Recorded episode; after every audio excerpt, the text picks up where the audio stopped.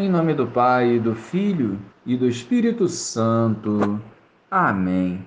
Bom dia, Jesus. Te louvamos, bendizemos e adoramos por mais este novo dia que se inicia. Ilumina as nossas mentes e conduza os nossos passos no caminho seguro da salvação, superando todos os obstáculos. Amém. Naquele tempo, disse Jesus à multidão: Ninguém pode vir a mim se o Pai que me enviou não o atrai. E eu o ressuscitarei no último dia. Está escrito nos profetas: todos serão discípulos de Deus. Ora, todo aquele que escutou o Pai e por ele foi instruído, vem a mim. Não que alguém já tenha visto o Pai, só aquele que vem de junto de Deus viu o Pai. Em verdade, em verdade vos digo: quem crê possui a vida eterna. Eu sou o pão da vida. Os vossos pais comeram o maná no deserto e, no entanto, morreram. Eis aqui o pão que desce do céu. Quem dele comer nunca morrerá.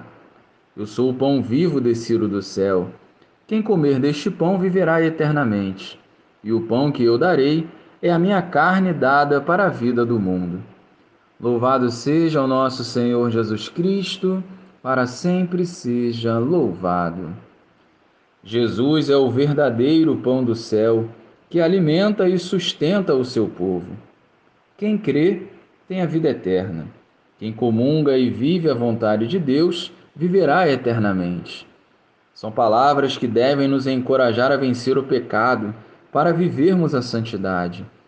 A vida de Jesus e o seu testemunho não foi em vão. Ele quer nos salvar. Se dissermos que confiamos, porém duvidarmos, nós estamos enganando a nós mesmos. O discurso do Pão da Vida nos direciona à necessidade de vivermos em comunhão com Jesus.